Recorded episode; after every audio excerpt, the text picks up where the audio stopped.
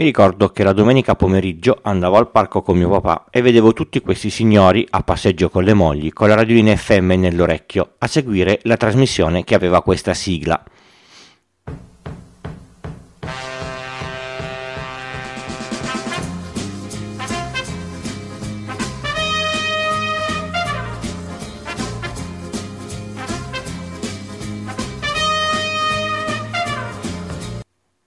I tempi sono cambiati e le partite di calcio del campionato sono diventate visibili in tv per tutti con un abbonamento, da quest'anno con enormi problemi solo in streaming.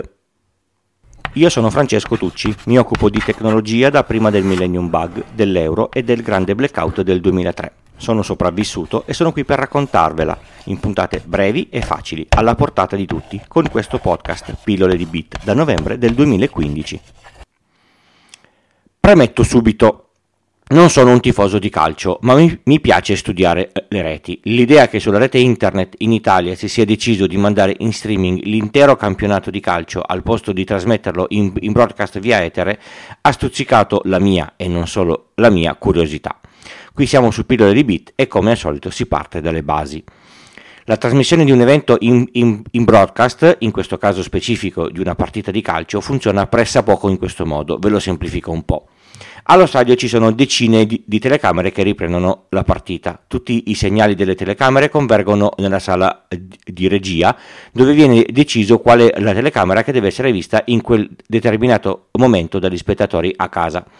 Non è sempre così, ci sono dei casi in cui a seconda del canale, del paese e di altre mille variabili non tutti vedono sempre la stessa camera in tv. Il segnale di quel che deve essere visto viene compresso con l'algoritmo video prescelto e mandato alle antenne TV. Ci sono un tot di, di, di passaggi. Eh. Le antenne TV trasmettono il segnale eh, nell'etere. Tutti i televisori che vogliono, sin- che vogliono si sintonizzano sul canale che trasmette la determinata partita e vedono il segnale trasmesso dalle antenne. Ricevuto il segnale, hanno il chip che defo- decodifica la compressione e lo fa vedere sullo schermo. Questo sistema funziona nello stesso modo che il tifoso che vuole vedere la partita a casa sia uno o che siano 10 milioni. Il segnale nell'etere è sempre lo stesso e non importa quante sono le antenne TV che lo captano e lo, e lo decodificano. Indicativamente tutte le TV che vedranno quella partita la vedranno nello stesso momento. La trasmissione analogica di qualche anno fa rispetto al, digi- al digitale digitale terrestre arrivava con una qualità enormemente inferiore, ma arrivava un po' prima, parliamo di qualche secondo di differenza. Adesso l'analogico non c'è più e se la squadra eh, del cuore fa un gol si esulta più o meno tutti insieme. Quando c'erano ent- entrambe le tipologie di comunicazione, prima dello spegnimento dell'analogico, chi era sul digitale esultava dopo. Se la partita è a pagamento, si aggiunge un piccolo strato in mezzo. La trasmissione viene criptata e sarà possibile vederla solo se si è in possesso di un chip valido per la decodifica. Il chip è solitamente inserito in una smart card che si infila in un decoder o in un lettore che si inserisce all'interno di uno slot apposito dentro il televisore, la porta cam. Senza abbonamento la partita non si vede, pezzotto illegale a parte. Se la trasmissione avviene via satellite, cambia solo che dallo stadio il segnale video della partita viene trasmesso ai satelliti geostazionari a 36.000 km di, di, di, di quota e poi questi lo diffondono nella zona di copertura. Le parabole sui tetti o sui balconi lo captano, lo mandano al decoder e dai decoder arriva alla televisione. Anche qui, che ci sia uno spettatore o 10 milioni, non cambia nulla al carico dell'infrastruttura. Adesso parliamo dello streaming ma parliamo dei servizi che sono nati qualche anno fa, come Netflix, che non mi ha pagato per essere citato in questa puntata e al quale io non sono ab- abbonato perché lo reputo un servizio molto caro. Netflix ha un catalogo sterminato di film, già tutti ben compressi in una varietà di formati e bitrate, e li ha sparsi per il mondo in vari data center. Cos'è il bitrate? La qualità della trasmissione video in digitale la si misura in due modi essenzialmente, in risoluzione e in bitrate, cioè quanti bit passano al secondo per trasmettere il video. La risoluzione la conosciamo tutti, è la quantità di punti che compone l'immagine che vediamo. Se è HD ready, lo schermo è composto da 1280 x 720 punti. Se Full HD invece siamo a 1920x1080. Il 4K ha la bellezza di 4096x2160 punti, quindi è 2x2 Full HD. Questo vuol dire che se il video fosse composto da 25 fotogrammi al secondo non compressi, la quantità di dati da trasmettere aumenterebbe tantissimo al salire della risoluzione. Ad esempio, per passare dal Full HD al 4K, la banda necessaria sarebbe 4 volte tanto. Ma noi il video lo comprimiamo e possiamo decidere se comprimerlo poco o tanto a seconda di quanto è compresso, riusciamo a mantenere o meno una certa qualità, anche a seconda di com'è la scena che si vede in quel momento. Se la scena è statica con pochi dettagli che cambiano, possiamo mantenere un bitrate basso e una compressione non esagerata. Se abbiamo un film con una scena di azione, con movimenti molto rapidi, con frame che cambiano radicalmente in pochi secondi, il bitrate dovrà essere necessariamente più alto. Se lo devo tenere basso, devo comprimere molto di più. Se comprimo troppo, si vedono i classici quadrettoni. Nel momento in cui decido che per la connessione disponibile posso permettermi, invento, massimo 2 megabit, dovrò fare una media tra la risoluzione e la compressione per cercare di avere una qualità accettabile per l'utente che sta guardando il video. Se volessi forzare un 4K avrà una compressione elevatissima, se invece mi accontentassi di un HD ready la compressione sarebbe molto meno marcata e la qualità del video ne gioverebbe parecchio di più. Torniamo a Netflix. Quando decido di vedere la puntata 1 della prima stagione di Stranger Things, da casa mia a a Torino, Netflix identifica da dove arriva, capisce più o meno di che banda dispongo e dal data center più vicino, non certo quello dell'Arizona per esempio, mi fornisce il film alla risoluzione eh, migliore e con la compressione eh, migliore che la mia linea possa supportare. Per evitare che il video scatti, cosa davvero molto fastidiosa, il sistema precarica parte del video facendo un piccolo buffer in, eh, in, in locale facendo in modo che se ci dovessero essere problemi di connettività ci sia del tempo per recuperare senza che il video arrivi a, a fermarsi, perché i, i, i dati da, da, da vedere sono finiti e non arrivano più quelli nuovi. Se il buffer si riduce troppo, il sistema potrebbe decidere di sostituire la traccia video con una con un bitrate più, più basso, in modo da abbassare la qualità ma non generare un blocco sul, sul video. Ogni cliente che si collega ai server di Netflix genera un flusso video che parte dai server e arriva a casa del cliente. Immaginiamo che per un film servano i famosi 2, 2 megabit. Se in una sera si collega un solo cliente, i server dovranno supportare un traffico di 2 megabit. Ma se i clienti connessi sono 10 milioni, i server di Netflix dovranno supportare un traffico totale di 20 milioni di megabit, pari a 20.000 gigabit o 20 terabit circa. Questa è la differenza tra il broadcast e lo streaming, detto anche unicast. Questi 20 terabit, tra le altre cose, non devono essere solo ben supportati dai server di Netflix, ma anche dall'infrastruttura internet della zona dove le persone stanno guardando i, i vari film. Facile, direte voi, a casa abbiamo tutti tra 5 mega e 1 gigabit, mica ci saranno rogne. E invece ce ne potrebbero essere. Per esempio, sappiate che una fibra a un, a un, gigabit possono essere vendute fino a 48 linee a un, a un gigabit. Se tutti vogliono un gigabit in contemporanea, dovranno accontentarsi di 20 mega a testa. E se per caso due persone nello stesso istante vogliono vedere la stessa puntata della stessa serie TV, il flusso video si può accorpare in modo da ottimizzare la, la, la, la banda? Mi spiace, ma no. Ogni stream video ha vita a sé.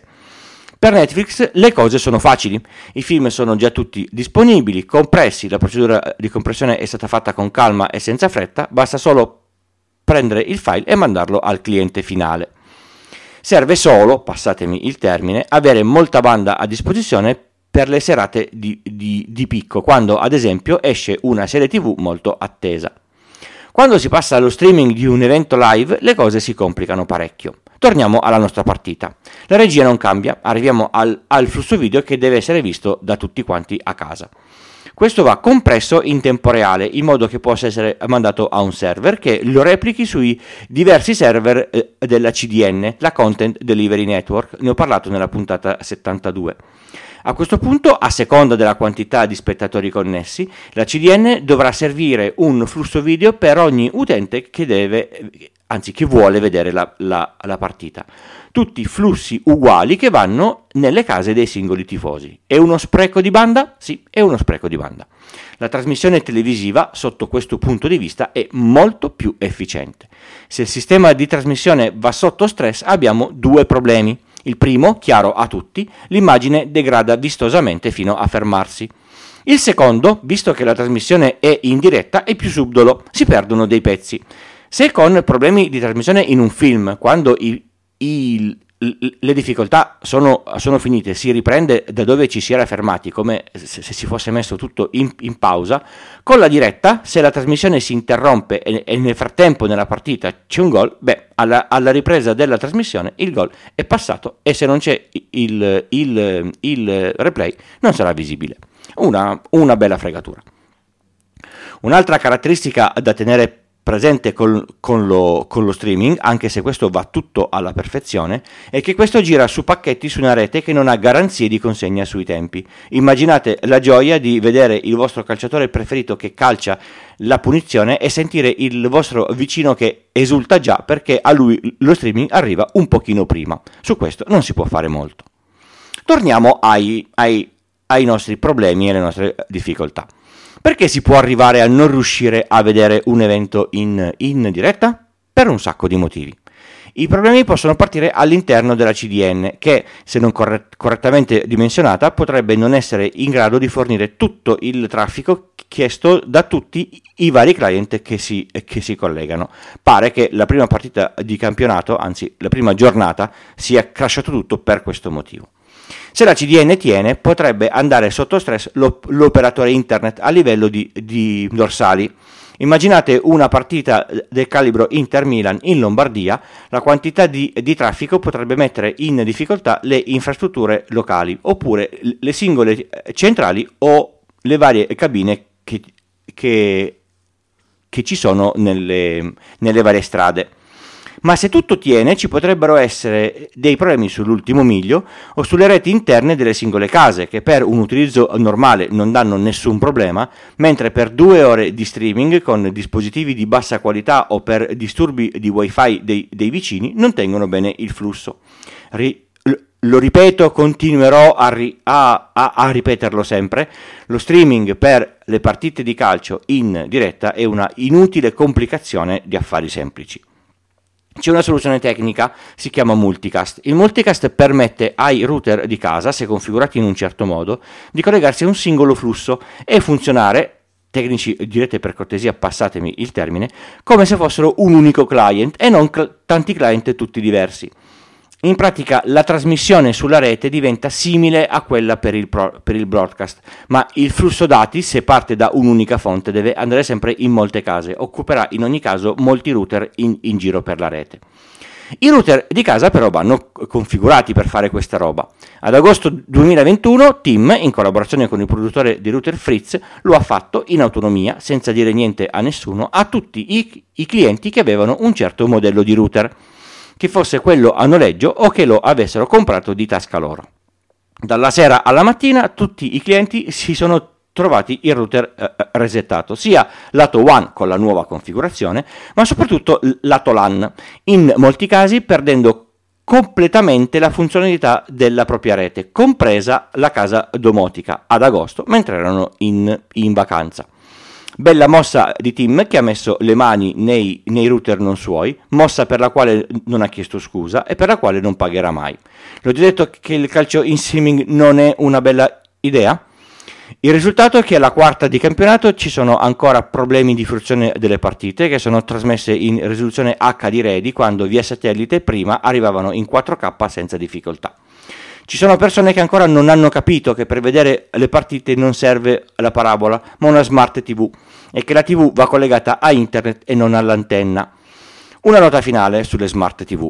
Molta gente che ha comprato la TV nuova per poterla connettere a internet e installare così le app necessarie per vedere le, le, le le partite. Per esperienza purtroppo il software delle smart TV viene abbandonato dopo pochi anni, rendendo poi impossibile aggiornare le app e trasformando la Smart TV in un pannello video davvero poco utile.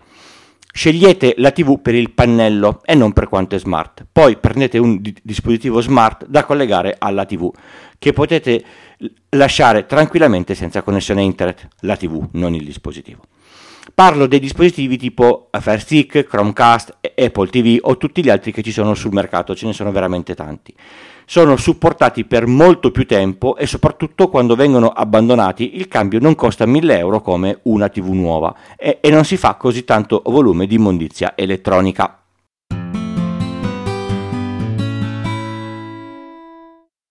Oggi vi invito a staccarvi dal monitor andare in fumetteria e cercare una serie a fumetti che è uscita prima dell'estate e che forse faticherete un po' a, a, a trovare. Se non ce la fate, ci sono tutti in ebook su Amazon. Sono scritti e disegnati da Ortolani e questa è una garanzia. La serie è ambientata nel West, un po' come i film di Sergio Leone, e ovviamente non manca un, un tributo al grande Morricone. È scritta da Ortolani, dicevo, quindi è divertente, irriverente e vi troverete a ridere da soli come dei cretini almeno una volta per ogni pagina. Cercate e comprate Matana, non ve ne pentirete. Grazie Leo. Nelle note dell'episodio vi lascio il link all'ebook su Amazon, ma se lo, eh, se lo trovate in carta è certamente meglio.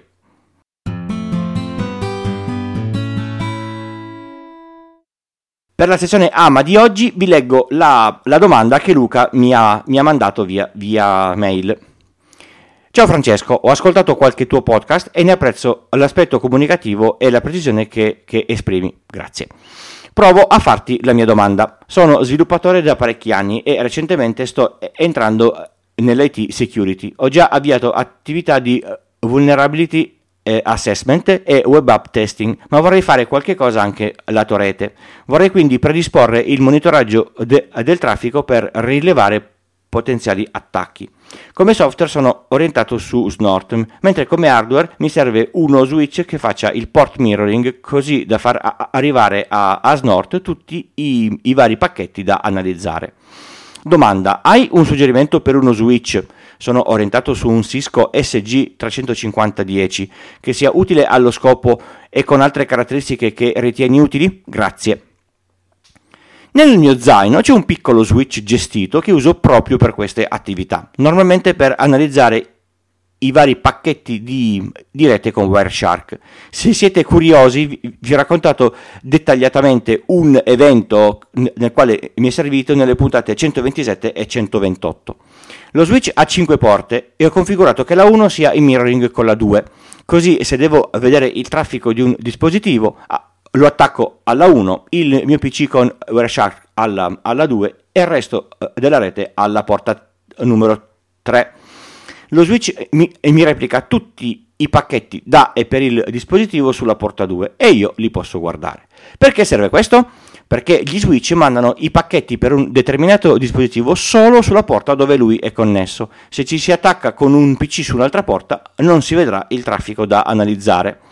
Lo switch che propone Luca costa più di di 300 euro. Il Netgear GS105E Plus gestito ne costa 40. Luca, mi sa che mi devi una, una, una, una birra. Forse anche un pezzo di spalla perché questo switch pesa molto meno del Cisco. Ma mi accontento anche di una, di una donazione se ti va, e, e, ovviamente se non hai già comprato il Cisco. Ringrazio Luca per la, per la domanda e a lui va il mio augurio per la sua nuova attività, che in questo periodo ce n'è un gran bisogno degli auguri e dei buoni eh, eh, auspici, intendo. Avete ascoltato Pillole di Bit, questa era la puntata 201 e io sono Francesco. Se volete commentare il contenuto trovate il thread sul forum. Vi do appuntamento al prossimo episodio tra una settimana, sempre lunedì alle 4 del mattino, nelle vostre app di podcast preferite. Ciao!